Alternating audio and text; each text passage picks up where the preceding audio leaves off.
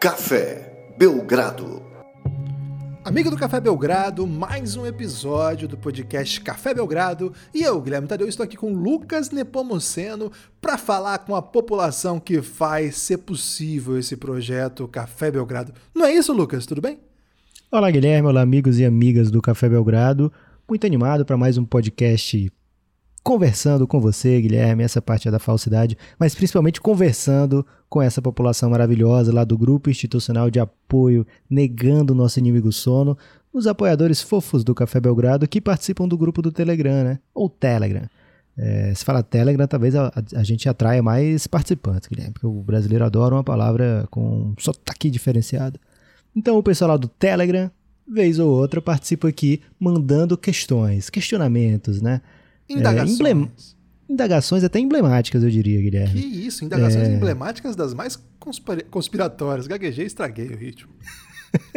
é, diversas vezes participam aqui e hoje, pela primeira vez em 2021, né, estaremos trazendo aqui uma dezena de questões, Guilherme, desse povo maravilhoso. Se você quiser participar do grupo do Telegram do Café Belgrado, cafébelgrado.com.br, procura o apoio Insider ou no PicPay, arroba o Café Belgrado. É o lugar onde os fofos ficam, Guilherme. É onde os fofos moram.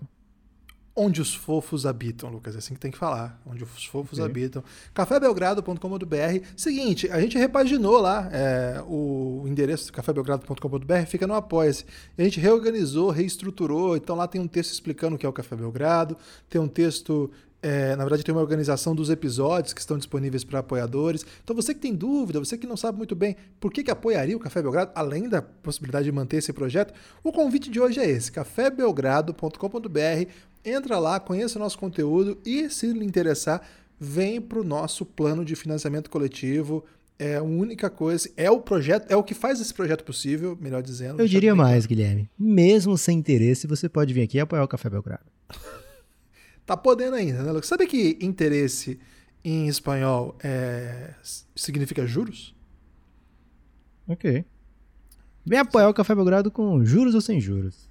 É, o seguinte, então, cafébelgrado.com, o Café Belgrado não, não, aumenta esse apoio há muito tempo, então não tem que falar de juros, né? cafébelgrado.com.br, você vem e contribui com o Café Belgrado. Lá tem os planos de apoio, a gente fala, R$ reais você tem acesso a todo o conteúdo, R$ reais você vem para o nosso Belgradão Insider, o plano que tem o Telegram e tem questões, né? O que, que as pessoas que estão no Telegram ganham? Além do fato né, de estar no Telegram, o direito de mandar questões de áudio e Além disso, a participação na Belgrolimpíada, né, que é um grande evento que está acontecendo aí, tomando o país. O Lucas foi eliminado na repescagem do poker. É, outras questões que são diversas, você vai ter que entrar para saber, porque eu não consigo nem resumir as doideiras que acontecem no Giannis. Giannis, o grupo institucional de apoio, negando o nosso inimigo sono. Hoje vamos dar voz a essa população. Não toda, né, Lucas? Porque tem muito mais gente do que os que vão falar aqui. Mas ela está bem representada, essa população hoje. Belíssimas vozes, Guilherme. E eu já vou começar aqui com uma das questões mais envolventes, Guilherme. Eu tô indo aqui na ordem de que eu recebi ao contrário. Ou você acha que eu devi ir na ordem de quem mandou primeiro? O que, que você acha aí? Lucas, siga seu coração. No flow. Pois, pois eu vou seguir então. Não é no Flow Podcast, é no Flow daquela música lá do MC da com Guimê. Ok? Ok, pois eu vou aqui começar de acordo com quem mandou primeiro, Guilherme. É, FIFO, né? No, na contabilidade é o FIFO. Vai, vai. Ok. Muito bom dia, ou boa tarde, ou boa noite a todas as pessoas que escutam este podcast maravilhoso chamado uhum. Café Belgrado. Eu sou Bruno Silva, falo de Porto Alegre, Rio Grande do Sul. Minha pergunta é sobre os Nets. Contando que esse Big Tree esteja saudável aí durante o ano, durante a temporada, DeAndre Jordan está apto, está à altura para esse para ser uma peça desse Brooklyn Nets ou a possível transferência de Javel Magui se torna mais interessante aí para o time? Fica aí a pergunta. E Internacional de Porto Alegre, campeão brasileiro da temporada 2020. O Gibas querendo ou não. Muito... Guilherme, primeiro eu tenho que mandar um recado para você através do Bruno e para toda a população. Ele tá certo, né? O mundo vai ser abelizado mais uma vez. Abelzão Braga, campeão brasileiro sem debate, Guilherme, sobre isso aqui, porque ele mandou uma questão muito interessante que tem um plot twist, né? Ele começa questionando se DeAndre Jordan pode ser o pivô titular de um time contender, e ele apresenta como alternativa de Avel Magui. Você esperava por essa? Não esperava, Lucas. É, para falar a verdade, fiquei até. Fui, fui pego aí num fluxo mental que me deixou muito inebriado, dá até para dizer isso aí, porque das opções que eu pensava ouvir aí no, no ritmo aí que ele estava trazendo, imaginei um nome mais consolidado, mas verdade seja dita, justiça seja feita e outras expressões que querem dizer a mesma coisa, que seria muito legal se eu falasse várias dessas, né? Mas falei só duas. Lucas, Javel Magui já esteve num time campeão, né? Num grande time. Mais de um, Guilherme. Exatamente. Lakers numa, recentemente. Vem numa sequência aí de conquistar títulos. Então, talvez nisso que ele esteja pensando. Não, eu não acho que o DeAndre Jordan é um jogador capaz de formar uma linha que melhore o Brooklyn Nets, tanto que a gente até falou sobre isso acho que em outro podcast, ou foi em lives, não me lembro agora, que em momentos decisivos em que esse time tem tentado igualar situações ofensivas dos adversários, ele tem jogado sem o DeAndre Jordan, né? Agora, eu não sei se a presença do DeAndre Jordan inviabiliza o título do Nets. Acho que não passa por aí não, viu, Brunão? Independente do que eles consigam trazer, é, eu não acho que o DeAndre Jordan não é mais um protetor de aro, ele já foi em um dado momento e hoje talvez não seja um dos melhores da NBA, certamente não é. é. Acho que o que mais pesa é que no jogo de pick and roll que a NBA basicamente organiza, que assim, que tanto pauta os sistemas ofensivos da NBA hoje, o DeAndre Jordan não consegue mais, já, já há algum tempo, né? A gente gravou recentemente para os apoiadores o episódio do The Next Dance e o DeAndre Jordan estava naquele ano de calor do, do Luca Doncic, é, também conhecido como há duas temporadas. Ele estava lá naquele ano de calor no time do Mavs e era um horror na defesa. Já passaram dois anos desde aquela época, né? Três anos você quiser ser preciosista. Então, não sei, eu não acho que, eu não acho que o DeAndre Jordan seja resposta mas eu também não sei se você precisa necessariamente do DeAndre Jordan para conseguir o título. Acho que dá para ser campeão, apesar dele não ser a peça ideal para jogar com esse time. Se o Javal Magui é muito melhor que ele, cara, não sei para que situações, mas acho que o Javal Magui tá fazendo uma grande temporada. Tem um amigo nosso, o Breno Lucas, que ele sonha com o, com o André Drummond no Nets. Aí certamente melhoraria muito o nível, né? Vamos ver que move que esse time vai fazer, que quais são os passos a serem dados aí, mas a princípio eu entendo a preocupação, acho que ela é justa, mas acho que não passa por aí a chave do título. Você acha que passa, Lucas? Eu tô com você nessa, Guilherme. Acho que você resumiu muito bem. Acho que o time que vai fechar os jogos dificilmente vai incluir, incluir o, DeAndre Jordan. Agora, a contrapartida, né? O contraponto a isso é que na Conferência Leste, o atual líder é, é o time que tem Joel Embiid, né? E muito próximo ali é o time que tem o Yannis. Então, você quer o Duran marcando o Embiid, você quer o Duran marcando o Yannis, principalmente em, posses decisivas do jogo.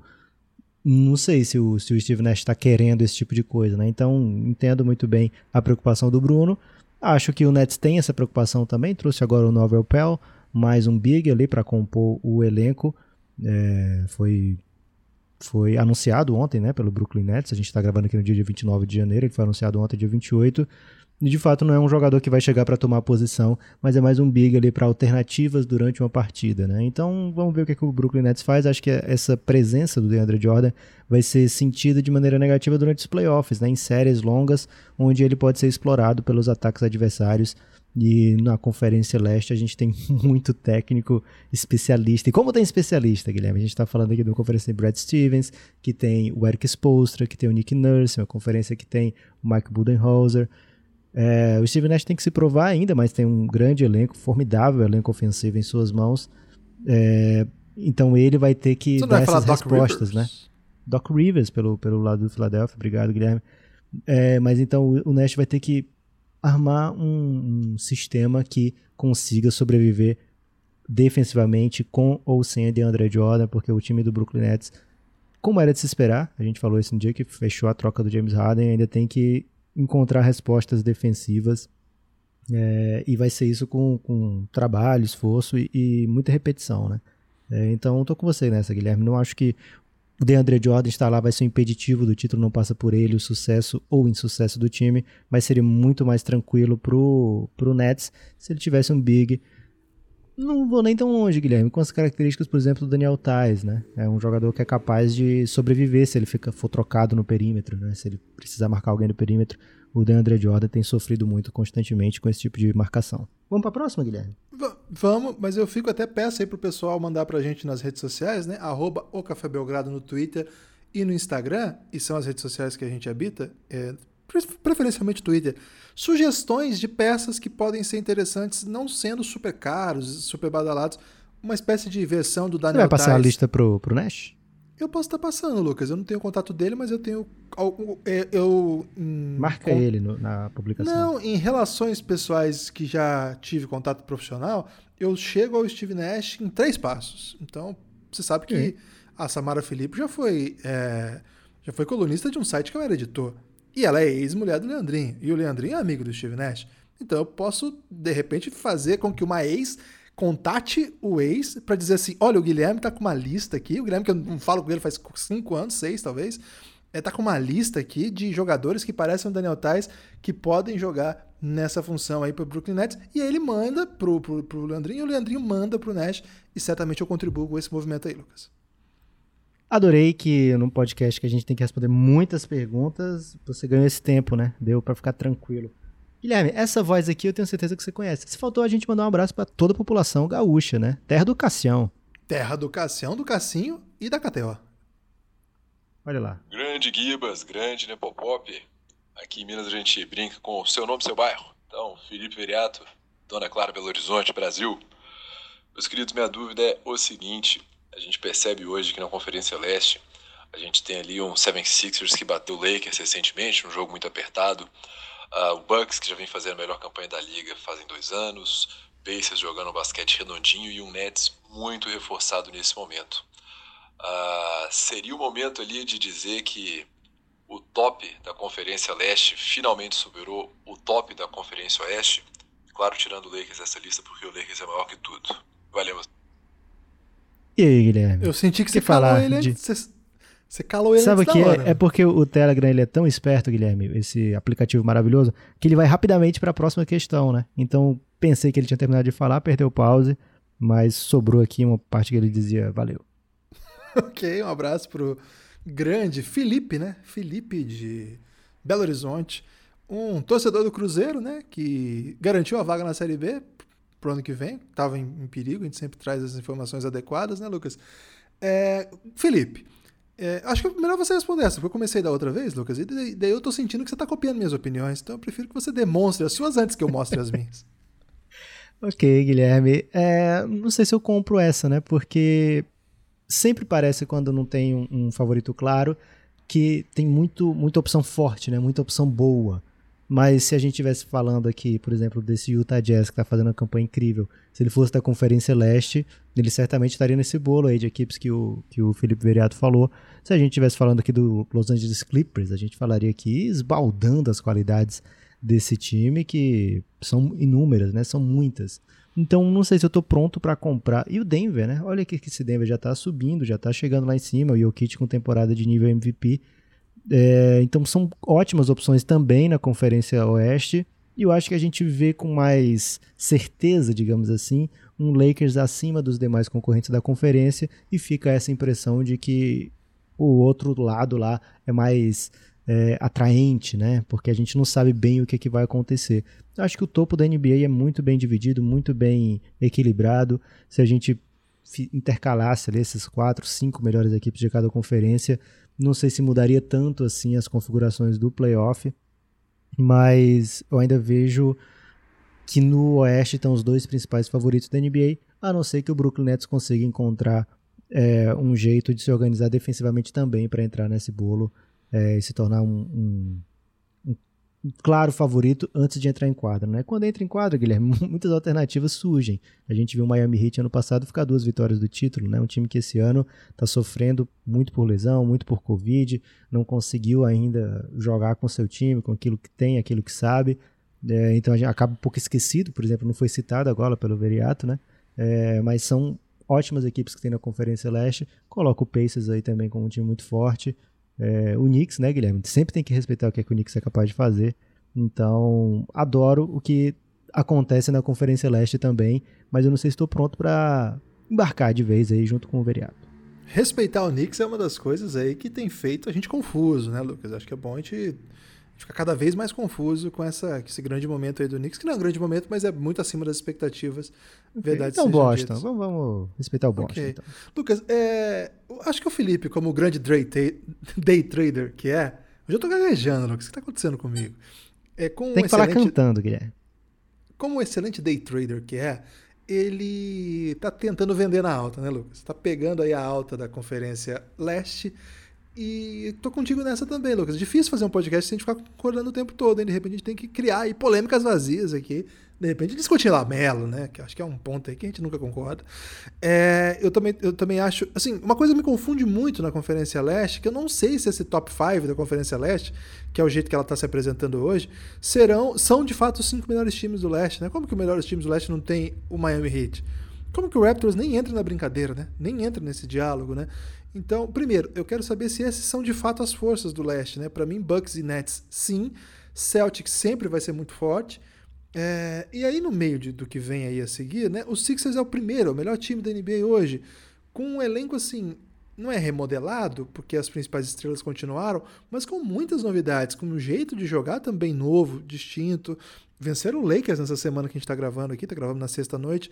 Venceram o Lakers uma partida belíssima, né? O Embiid jogando em modo MVP. Então, para mim não está claro ainda quem são as principais forças do leste, para além dessa disputa que eu acho que Nets e Bucks elas sincronizam ali. Então, é, ao sinalizar que esses times estão tão bons e tem tanto nível, é, assim, tanta disputa entre eles, pode dar essa impressão que eles estão mais ou menos é, com uma força equivalente a, a, brigar no topo da tabela, como estariam do outro lado. Agora, numa noite, numa noite especialmente boa, Lucas, tranquilamente aí o Dallas pode vencer um desses times fortes aqui. O Dallas tá um horror, né? Com vários problemas, tá? Mas quando consegue colocar o time em quadra, eu não duvido que vença esse time. O Utah Jazz. Eu não sei se o Utah Jazz não é mais time do que o Nets. Não sei, sinceramente, é, jogando basquete coletivo em, em, vários bons momentos. Acho que o, a conferência, o Denver Nuggets, que tá, passou tanto sofrimento, né, para consolidar um jeito de jogar, não tá conseguindo defender direito ainda. Cara, mas é um time que você coloca aí na, no dia do jogo Nuggets e Nets, não é uma vantagem óbvia do Nets. Nuggets e Bucks, talvez as odds sejam, mas você aposta seguro que o Nuggets vai perder esse jogo? Então não sei, eu acho que também pediria, é, como eu diria, um, um grande técnico rival aí do time do Veriato, cautela, né? Diria Celso Roth. Cautela, Felipe. Guilherme, vou ter que discordar de mim mesmo para poder discordar de você. E sim, o Nets é muito melhor agora. Próxima okay. pergunta, Guilherme. Bom dia, Gibas. Bom dia, Nepopop. Aqui quem fala é José. Sou de Belém do Pará. Torcedor do Wolves. É do Timberwolves, então, sofredor. E a minha pergunta é justamente essa. O que vocês acham que o Timberwolves tem para voltar a ser um time de glória? Ou vocês acham que não tem mais chance?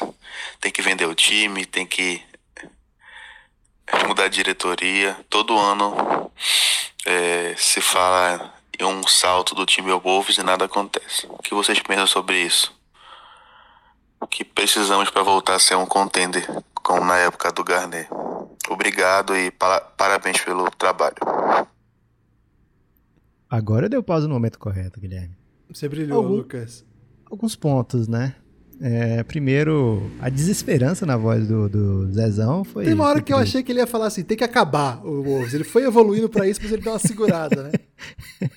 É, e segundo, o... o que, que ele tá lendo antes da temporada que estão colocando aí o Wolves como é. Esse é o ano do Wolves há várias temporadas, né? Porque, ô Zezão, vem com a gente, velho. Faz um tempo aí que a gente também tá desesperado com para onde tá indo o Minnesota, sem muitas é, expectativas de melhora. Mas é um time que tá sempre escolhendo lá em cima, né? Então tem esse, esse ponto aí para se apegar. É, cara, a gente viu o Timberwolves cheirando a contender quando trocou pelo Jimmy Butler, né?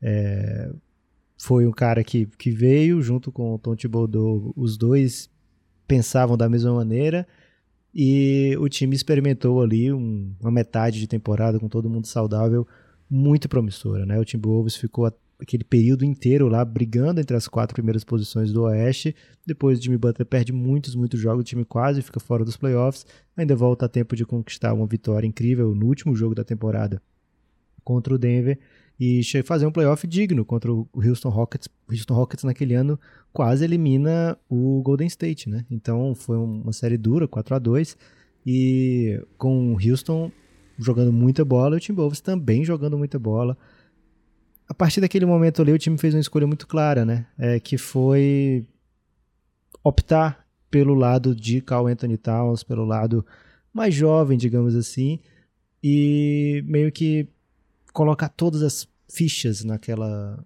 naquela naquele franchise player, né? O Carl Anthony Towns tem todos os requisitos para ser um franchise player, mas não tem conseguido ser no Timberwolves, não consegue ser um, um cara que cheira a vitória, né?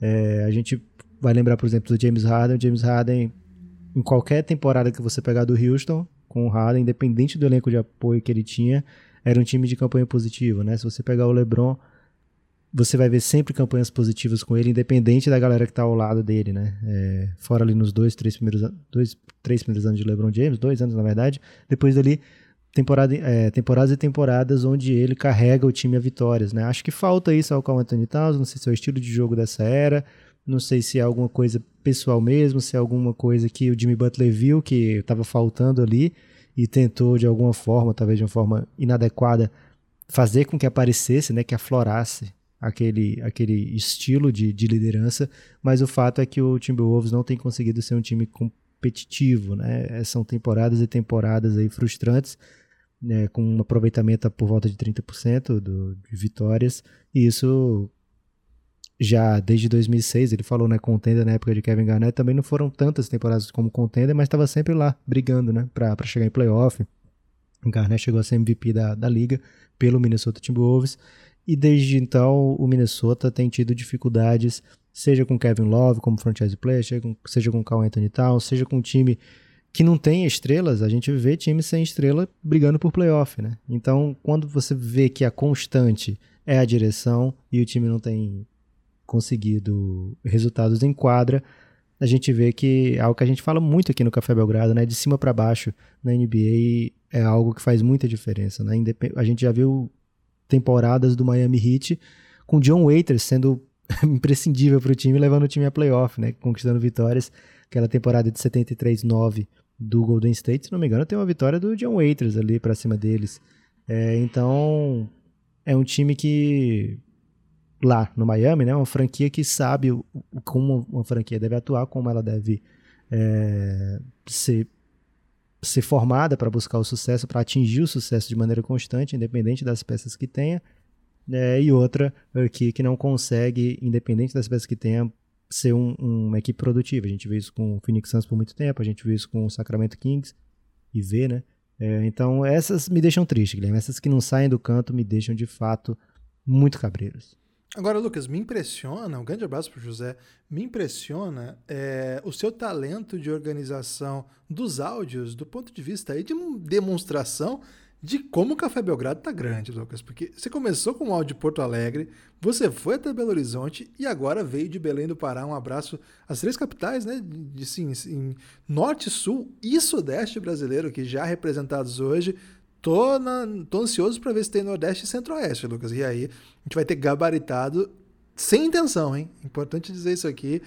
É, de fato, o Café Belgrado foi muito bem abraçado. Eu, tô, eu achei sua resposta tão boa, Lucas, que eu não quero concordar com você, então eu tô falando outra coisa. Mas o Café Guilherme, Belgrado. Oi. Se falar. prepara. Se não, prepara, calma aí, peraí, deixa eu só falar isso, só falar isso. É... Você vai poder, cara. Confia, confia. Ok, ok. Lucas me cortou, hein? Buen día, ¿cómo están? Acá no. Claudio desde Buenos Aires, Argentina. Espero que estén todos bien y cuidándose, que es lo, lo importante. Pregunta. ¿Por qué siempre se resalta lo que le falta al juego de Ben Simmons? Por ejemplo, obvio decirlo, el tiro de tres. Y no se habla más de lo que tiene, y mucho tiene, como diferencial a favor el juego de Ben Simmons. Obviamente que si tuviera el tiro de tres para mí ya sería un jugador de, de All-Star permanente, pero creo que tiene tantas cosas positivas que dan el margen incluso para hacer lo que es, aun cuando le falte el tiro de tres. Opinión desde un poco más al sur de ustedes. Un saludo grande para todos los que los siguen, para toda la gente de Giannis y espero algún día verlos pronto. Cuídense. E aí, Guilherme, pode continuar. Uma das melhores interrupções. Nepop Interrupt que você já fez aqui. Caramba, grande abraço pro Cláudio. Me comove, sabe, Lucas? Em momentos assim que a gente tá até discutindo aqui, como é que tá, é, é, apoia o Café Belgrado, mantém esse projeto. E de fato, muitas vezes a gente lê as mensagens, conhece as pessoas lá do Giannis, conhece as pessoas do Instagram, do Twitter, claro. Quando a gente rodou aí pelo país, né, Lucas? Não foi tanta rodagem, mas a gente esteve juntos em São Paulo, em Franca, em Campina Grande, sempre muito legal a recepção, conhecer gente que conhecia o nosso trabalho, etc. E, cara, é muito impressionante mesmo, assim. Nós eu estou no Paraná, você está é, no Ceará, e a gente grava isso aqui, a gente se conhece há muito tempo, grava isso aqui faz três anos. E o tanto de lugar que a gente chega, né? O tanto de coisa que a gente já conseguiu aí por conta dessa galera. E vem um episódio assim, tão assim, simbólico mesmo, sem a gente ter tratado mesmo. Né? O Lucas pediu o áudio para as pessoas e as pessoas mandaram pro Lucas, ele tá tocando na hora de chegada, né? E olha só, Porto Alegre, Belo Horizonte, Belém, Buenos Aires, grande Cláudio Marro. É, comovente, Lucas, comovente. Então, um grande abraço. E a questão do. Um grande abraço a todos os nossos apoiadores de todas as partes do país e do mundo. De fato, é, vocês fazem isso aqui ser possível, de verdade. É, sobre a pergunta dele, eu achei muito interessante, Lucas. Tem até um ponto que quem falou disso foi recentemente o Jeff Van Gundy, né? Um dos grandes pensadores da NBA, porque não é mais técnico, só pensador da NBA, porque parece que ninguém mais acredita que ele pode ser um técnico, né? Porque até foi Ele é muito, muito ruim de entrevista, né, Guilherme? Na é. entrevista é. ele provavelmente vai com aquelas camisas do Phil Jackson que foram denunciadas lá no Last Dance. Cara, mas o. Ele, nesse, nesse, no podcast, que acho que foi no Zach Lowe, que ele contou essa história que eu vou falar a seguir, ele fez esse comentário que eu vou falar a seguir. Ele contou que ele, inclusive, é, numa das entrevistas, ele recebeu uma ligação e ele, ele acabou a bolha, Lucas. Ele atravessou o país de carro, porque ele queria chegar no mesmo dia, então ele não parou nem para ir ao banheiro. Ele contou essa história para a pessoa que estava preparando a entrevista, porque antes de ter a entrevista com o time que estava o cortejano liga, parece que uma psicóloga, para saber como que ele tá. E ele falou isso para ela, eu tô viajando aqui, depois a gente conversa. Isso aqui não vai dar bom, né? Provavelmente o cara falou, talvez seja por isso que não tenha dado bom, né? Mas assim, tirando é, um grande técnico, né, Jeff Van Gundy, técnico finalista de NBA, foi técnico recentemente, verdade, da seleção americana na, nas eliminatórias é, do, pro, pro Mundial. Então, é um grande personagem no basquete. Falei pensador assim, no tom de brincadeira, mas de fato ele é um grande personagem. E ele faz uma questão, muita gente fala disso, né? Como o Cláudio trouxe, que o Ben Simmons não mata bola, o Ben Simmons não mata bola. É, e ele diz o seguinte, né? Eu não sei porquê, e ele comentando Ben Simmons e o Antetokounmpo no pacote. Eu não sei porque se fala tanto da necessidade desses dois jogadores matarem bola de três. E verdade seja dita, o segunda vez que eu uso essa expressão hoje, hein? O Antetokounmpo e o Ben Simmons são casos muito diferentes disso, né? Porque o Antetokounmpo chuta e até um chute funcional boa parte das vezes. O Ben Simmons não. Mas ele diz assim, eu não sei porque fazem tanta alarde disso, porque na verdade é, o volume que eles vão chutar, a qualidade que eles vão chutar, nunca vai superar a força que eles vão ter para jogar próxima à cesta, né? Infiltração, com, com agressividade, né? É, naquele jeito que a gente está acostumado a ver. Então, mesmo que eles começarem a matar a bola, não vão mudar tanto as defesas assim. Os times vão continuar aceitando esse chute. Gente, o Galego já teve aqui várias vezes, e ele até nos ensinou que muitas vezes as defesas elas não são montadas para parar determinadas determinado jogador, determinado tipo de, de jogada, etc. Na verdade, as defesas são organizadas para permitir o tipo de chute que você acha que, que vale a pena, para que você consiga, assim, diminuir a, os arremessos de alto, de alto aproveitamento e convidar os jogadores que não arremessam tão bem a arremessar das, daquelas posições específicas, porque de fato, nesse nível que eles jogam, não dá para você cobrir a quadra toda. Não dá para defender o Embiid, ou desculpa, o Ben Simmons em cima e embaixo do mesmo nível. Você não vai sair lá em cima, né? Tem, tem muita gente, Lucas, que fica falando assim: ah, uma boa defesa boa é a defesa que pressiona a bola, né? Pressão na bola é sinônimo de defesa boa. Não, não é. No caso do Ben Simmons, evidentemente não é. Uma defesa que pressiona o Simmons é tudo que ele quer. Uma defesa que vem e aperte ele. Então tem situações, tem planos de jogo. É, então eu acho que isso que o Cláudio diz é nos. Acho que faz sentido para quem está pensando mesmo o jogo, porque é um jogador sobrenatural, um jogador que sabe fazer muitas coisas, um jogador que tem talentos que a NBA toda admira. Agora, essa questão, esse debate, inclusive a elaboração dessa ideia que nos propõe nosso grande amigo Cláudio, só é possível, Lucas, porque o time está ganhando. E o time está jogando bem. E o time está com essa vibe de agora vai.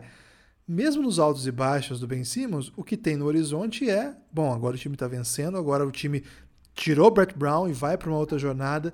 Acho que isso acaba dando mais moral, isso acaba dando mais credibilidade. Agora sim, é, para responder de maneira geral, né, depois de ter dado essa volta imensa, acho sim que o, que o Ben Simmons ele precisa ser apreciado pelo que ele sabe fazer, né? Porque deve ser muito ruim, assim, a pessoa ser excepcional em tudo que ele é e ainda assim o tempo todo o, assunto ser suas limitações. Eu sou muito fã do Ben Simmons, Lucas, então tô com o Claudio nessa. Também sou muito fã do Ben Simmons, Guilherme, só completando, acho que de maneira geral, é que a internet hoje é assim, né? Ela exige coisas, né? Exige a excelência das pessoas em todos os aspectos. Até no Big era. Brother as pessoas querem excelência.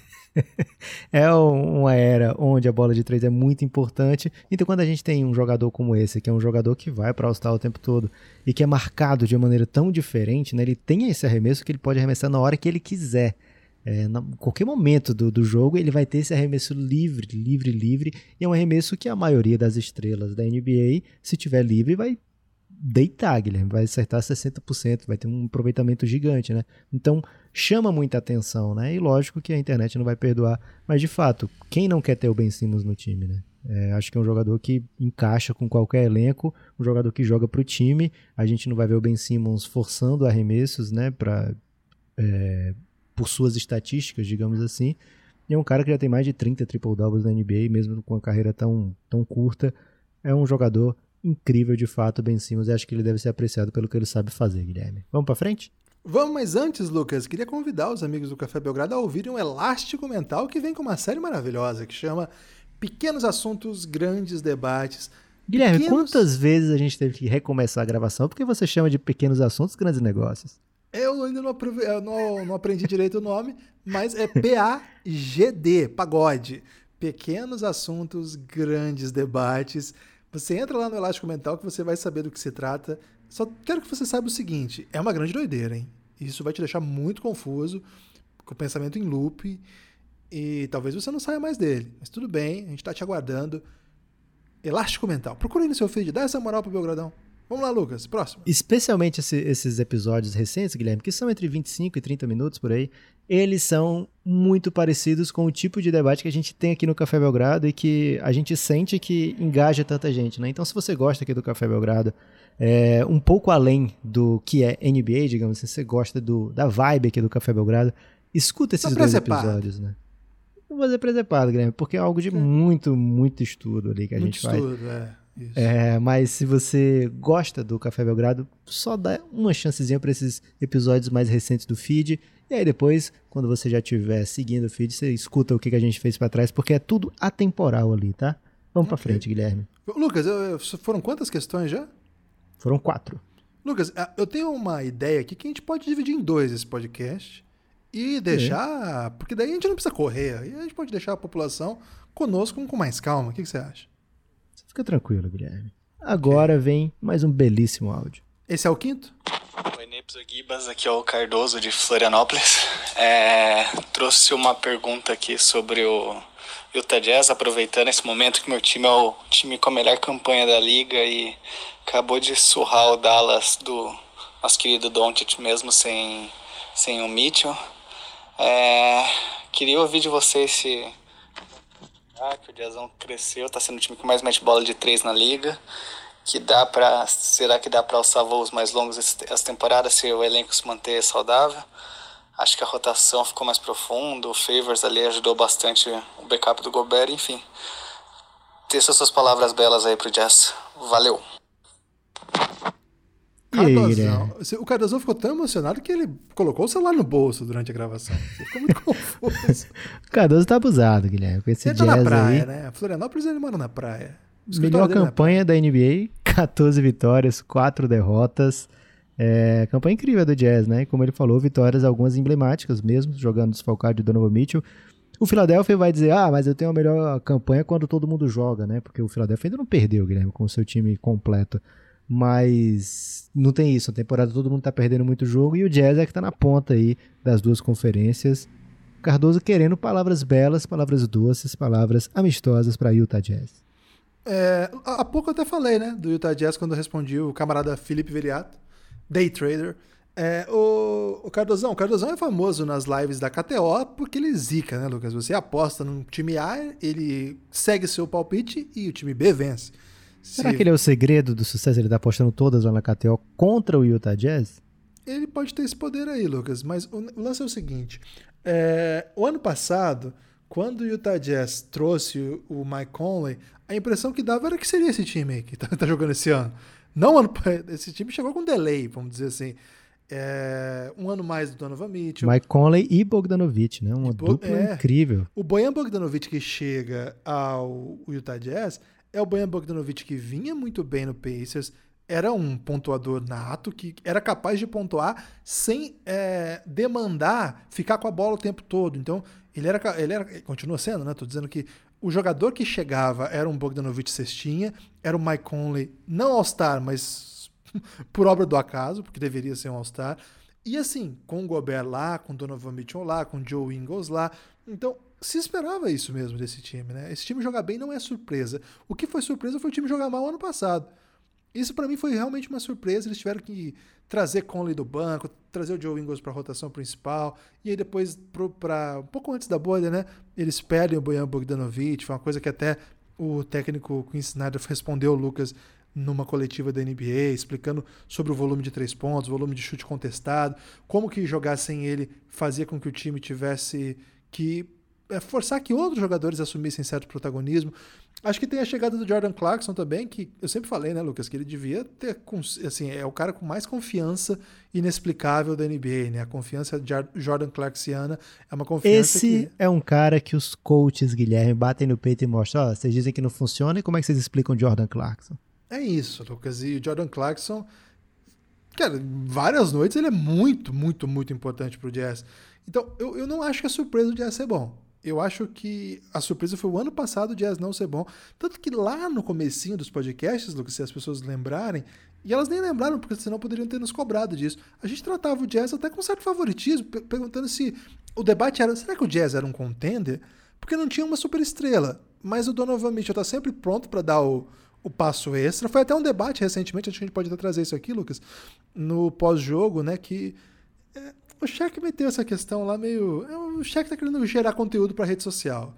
Ele é muito antenado com essas coisas. Você vai se lembrar que quando o Twitter nasceu, o Shaquille O'Neal já era um protagonista e disputou uma briga com o Aston Kutcher para ver quem que fazia um milhão primeiro. Você lembra disso aí ou não? Eu lembro que muita gente achou que o Shaq era o dono do Twitter, que era uma ideia dele, o Twitter. Muita gente eu não sei, mas eu conheço um, um, personagem do basquete que achou mesmo, e eu tenho, eu tenho testemunhas para provar, mas não vou dizer quem é, evidentemente. É, ô Lucas, então assim, o, o Shaq, logo depois de um jogo, né, uma vitória do Jazz, ele chama o Donovan Mitchell e diz assim, é, eu... Ao eu vivo, né? Na ao TV. vivaço. Ao, e ele com fone, né? É, falando assim, eu sou um dos que acham que você não tem o que é necessário para esmagar essa rata. Basicamente foi isso que ele disse. Cara, o que, que o cara. Algum... Aí você quer falar sobre isso? Você quer falar sobre. O que você responde, Lucas, numa situação dessa? Eu vou dizer, ô, Shaq, você tá de zoeira, meu amigo. então. Ele, o Shaq queria justamente o, o que o Donovan Mitchell é, falasse alguma coisa que viralizasse, né? E viralizou de qualquer forma, mas o Donovan Mitchell foi muito esperto, foi muito. Disse, ok, sua opinião, beleza. Fique com ela aí, né? Então, eu, o Donovan Mitchell ele rivalizou na série contra o Denver Nuggets, o Jazz quase venceu, e o Jazz que jogou aquela série não era o Jazz que hoje é, joga NBA, não tinha o Bojan Bogdanovic. No começo da série jogou sem Mike Conley, lembra que o Mike Conley foi Chegou acompanhar foi acompanhar o nascimento dos filhos, né? Então, sem Derek Favors, acho que um, um ponto aí de fato de mudança, e acho que, que foi muito importante. É, é. O Cardoso trouxe, foi muito importante a volta do, do Derek Favors a gente subestima muito o, o fator vestiário da NBA, né? Mas quando você tem um líder que de fato é uma liderança positiva, coisas acontecem com, com, mais naturalidade, né? E mais um ano de Mike Conley, mais adaptado ao sistema. Acho que o Jazz tem sim por que sonhar, né? Agora, é um time que você aposta contra o Lakers, que tem LeBron e Anthony Davis, é um time que você aposta contra o, o sei lá, mesmo contra o Clippers, que tem Kawhi, tem Paul George, que, ok, não, não, não tem esse grande histórico nos playoffs, mas tem já feitos muito importantes na sua carreira. Não sei, Guilherme, mas de vez em quando aparece time que não, não tem esses caras ainda e esses caras surgem mesmo é no playoff, né? Foi mais ou menos o que o Cheque disse. Eu acho que você não, não é capaz de liderar esse time para algo mais adiante. Mas é a partir do momento que o Donovan Mitchell fizer isso, ele não vai ter que achar nada, né? porque ele já vai ter feito. Pois é, é um, é um raciocínio muito, fra muito falso, né? Esse, né? Muito, muito fraco até. É, se é falso, já era fraco, mas enfim. O, é um raciocínio assim que não resiste como boa parte das, das, polêmicas que se debatem por aí, né? Porque assim, ah, tal jogador não é bom o suficiente porque não ganhou um título. Aí ele vai lá e ganha o título e prova que os outros estavam errados. Tá, mas é, é isso aí. Mas aí até agora ele não era bom, então o cara fazer o que fez na bolha.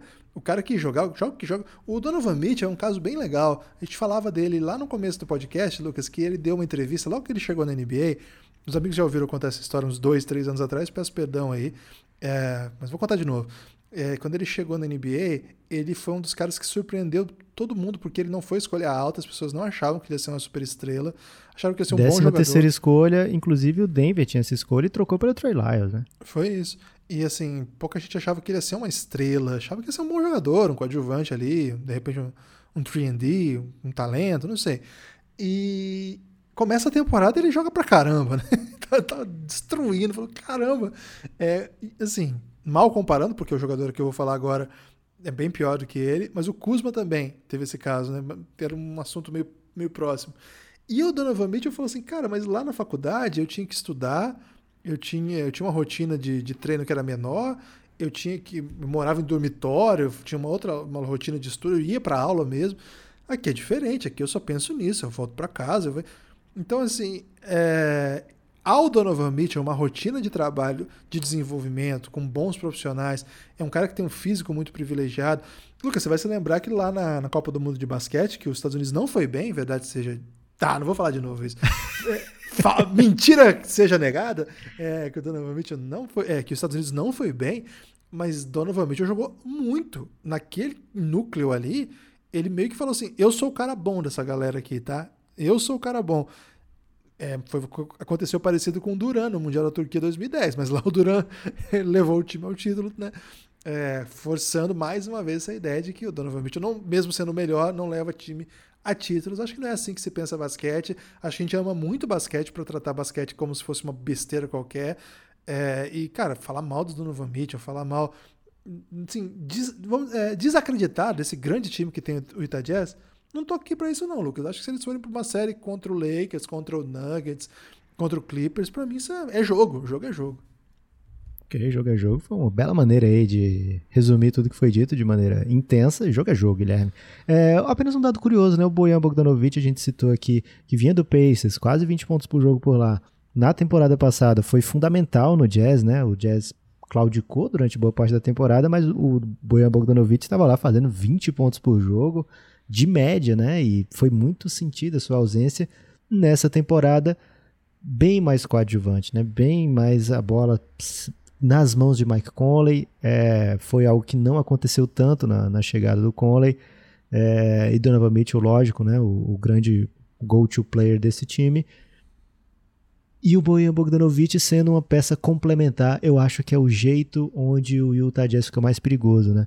E esse banco incrível, né? Com muito um cara muito organizador, o Joe Ingles, um pensador em quadra, assim, um, um técnico em quadra, Guilherme, um, um grande condutor de, de, de ataques. É, Royce O'Neal fecha bem o, o, quinteto titular, então não precisa de Ingles ser titular, dá para ele vir do banco. E aí vem junto com o Derek Favors e Jordan Clarkson no caos puro, 18 pontos por jogo, Clarkson. Derek Favors trazendo uma consistência que às vezes faltava quando não tinha Rudy Gobert. A gente vai lembrar que jogadores quase desconhecidos jogando em playoff pelo Jazz, né? Então o Jazz está com um elenco mais robusto, né? Mais encorpado para essa temporada. De vez em quando rola minuto extra pro Niang, Guilherme. Ali eu vou dizer que eu não sou muito fã quando isso acontece, não. Mas a filosofia, tá... de maneira geral, você é contra? Isso. É, se a filosofia depende de Niang, Guilherme, você é contra a filosofia. É, e o Jazz tem tempo ainda para de repente achar uma peça aí que faça mais sentido um 3 ou 4. Um cara nos moldes de Jeff Green, por exemplo, que poderia defender múltiplas posições. É, um veterano aí, de repente, pode aparecer no Utah Jazz e arredondar ainda mais esse elenco. Lucas, excelente questão. Nós estamos indo para a reta final desse primeiro podcast de respostas para os nossos queridos apoiamores. Né? Apoiamores, a gente fala? A gente, se a gente não falou até hoje, Guilherme, a gente perdeu uma grande chance, mas acho que já saiu, já tá em desuso isso aí. Acho que quem usa agora Apoia Amor já deve ser cancelado. Então, ok. É, você tem destaque final, Lucas? Tem um destaque final sim, Guilherme. Cinco questões aí feitas, quatro cantos do país e até de fora do país. Nenhuma perguntinha sobre o Phoenix Suns, né? Então, já que ninguém tá falando do Phoenix Suns, falo eu aqui. Tô... Guilherme, tá batendo uma bad aqui a temporada do Suns, não tá ocorrendo como se esperava. Muitos casos, é, o time vinha muito bem, né? Teve a parada longa por causa da Covid, não voltou jogando bem. É, agora sem Devin Booker alguns jogos. Mas o time tá resistindo ali ainda na, no limiar da campanha positiva, né, com a última vitória sobre o Golden State, nove vitórias, oito derrotas. Eu quero dizer, avante, torcedor do Phoenix Suns. Vamos ter fé que esse ano a gente vai para playoff direto, hein? Não quero saber de play-in não, Guilherme. Ok, é, o meu destaque final é o seguinte, Lucas. Saiu um clipe hoje da Selena Gomes com cenas gravadas no Ceará. Você gostou dessa informação? O clipe inteiro no Ceará, o clipe inteiro. É, o clipe todo, né? O clipe todo, Guilherme. A Selena é... Selena é cearense, Guilherme. Você já me explicou? Eu queria saber se você sabe a história da Selena Gomes e o Faustão, porque o pessoal só faz esse meme, eu não tenho a menor ideia do que acontece. E parece que agora o Faustão tá fora da Globo. E é coincidência isso, Guilherme? Faustão anunciar que vai sair da Globo e a Selena vir pro Ceará? Forte abraço. Liga os pontos.